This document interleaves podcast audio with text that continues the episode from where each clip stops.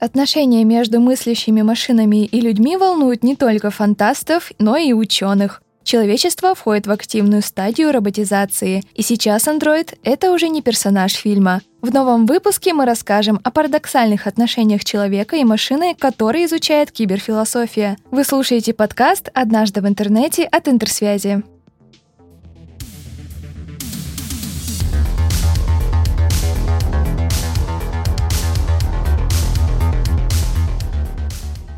О дружеских и романтических отношениях человека и робота снято уже немало фильмов, и проблемы этого общения перешли в нашу жизнь из киносценариев. Взаимодействие человека и машины пробуждает множество вопросов. Можно ли полюбить киберпса как настоящую собаку, а андроида как настоящего человека? Насколько этично доверить роботу заботу о детях и пожилых? Этими и другими вопросами сосуществования человека и машины занимается киберфилософия. Она разделилась на два течения. Первая группа таких философов изучает физическое воплощение роботов. Например, могут ли умные машины заменить нам домашних животных и половых партнеров? И как к ним стоит относиться? Относиться. По сути, они больше изучают отношения с оболочкой роботов. Во втором течении киберфилософии ученые сосредоточены на искусственном интеллекте. Например, насколько программный код может скопировать человеческий разум и возможно ли когда-нибудь запрограммировать душу. Проще говоря, ученые поделились на тех, кто исследует тело и душу умных машин. Но с какой стороны киберфилософы не изучали бы роботов, вопросы этики поднимаются везде. Размышления о любви и страхе к искусственной форме жизни начали появляться еще в античности.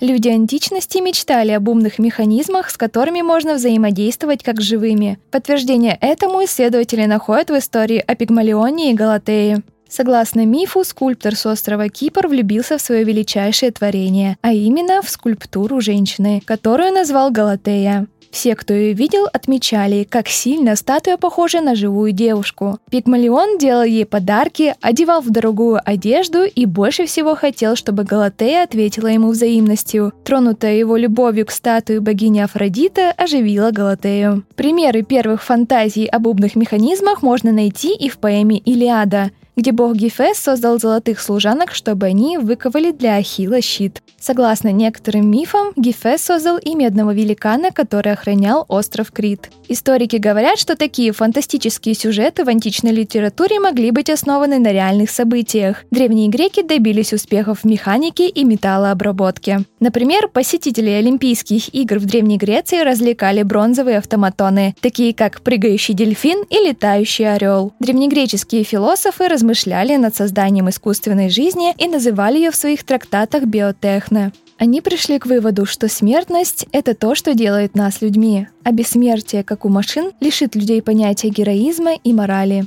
В средние века мечты о создании умных механизмов отошли на второй план из-за упадка культуры и науки. К ним вернулись в период нового времени, когда человечество снова стало делать шаги к прогрессу. Людей 18-19 века очаровали автоматоны, куклы с механическими приводами, которые встречались на балах, ярмарках и в литературных произведениях. Вспомните знаменитого павлина, который хранится в Государственном Эрмитаже. Эти необычные часы оживают в определенное время. Часовой автомат в форме павлина был куплен Екатериной II и до сих пор собирает вокруг себя любопытных посетителей Эрмитажа. Но автоматоны не были наделены искусственным интеллектом. Ходила легенда о существовании некой механической бронзовой головы, которая выполняла функции голосового ассистента.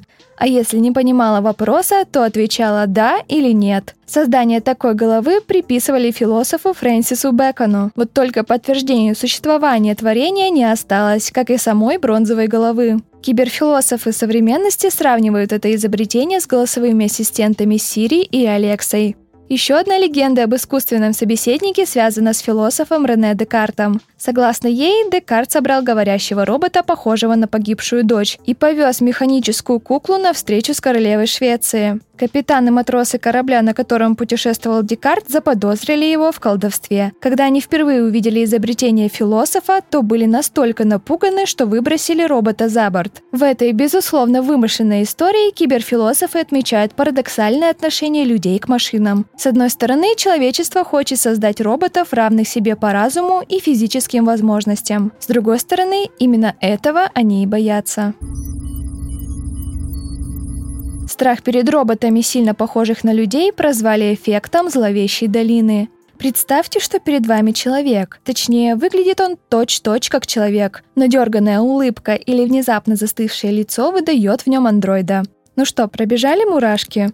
Эффектом зловещей долины это впервые назвал ученый-робототехник Масахири Мори. Он изучал эмоциональную реакцию людей на антропоморфных роботов, то есть на тех, кто приближен к человеку конструкцией и внешностью. Сначала результаты исследования были предсказуемы, но чем сильнее робот был похож на человека, тем больше у испытуемых проявлялся страх и неприязнь к машине. На графике с результатами исследования это выглядело как резкий спад всех показателей. Эту зону в своем отчете Мори назвал зловещей долиной. Причем эффект появляется именно тогда, когда человек замечает обман со стороны антропоморфного робота, например, его механическую речь. Эффект исчезнет, если андроид станет абсолютно идентичен человеку. Масахири Мори опирался на идеи Фрейда, который считал, что человек находит жутким не то, что чужеродное и неизвестно, а наоборот, хорошо знакомое, но то, что содержит инородные черты. Эта теория объясняет, почему мы любим фильмы про зомби, но в то же время считаем их ужастиками. Зомби, призраки и зловещие куклы похожи на нас, но в то же время у них есть черты, которые выдают нечеловеческую природу. Несмотря на стремительный прогресс, пока неизвестно, когда же роботы станут членами нашего общества. Но мы верим, что человечество сможет победить свой страх перед андроидами и подружиться с технологиями. Чтобы не пропустить новые выпуски, подписывайтесь на наш подкаст и страницы интерсвязи в социальных сетях. Мы прощаемся с вами до следующего эпизода.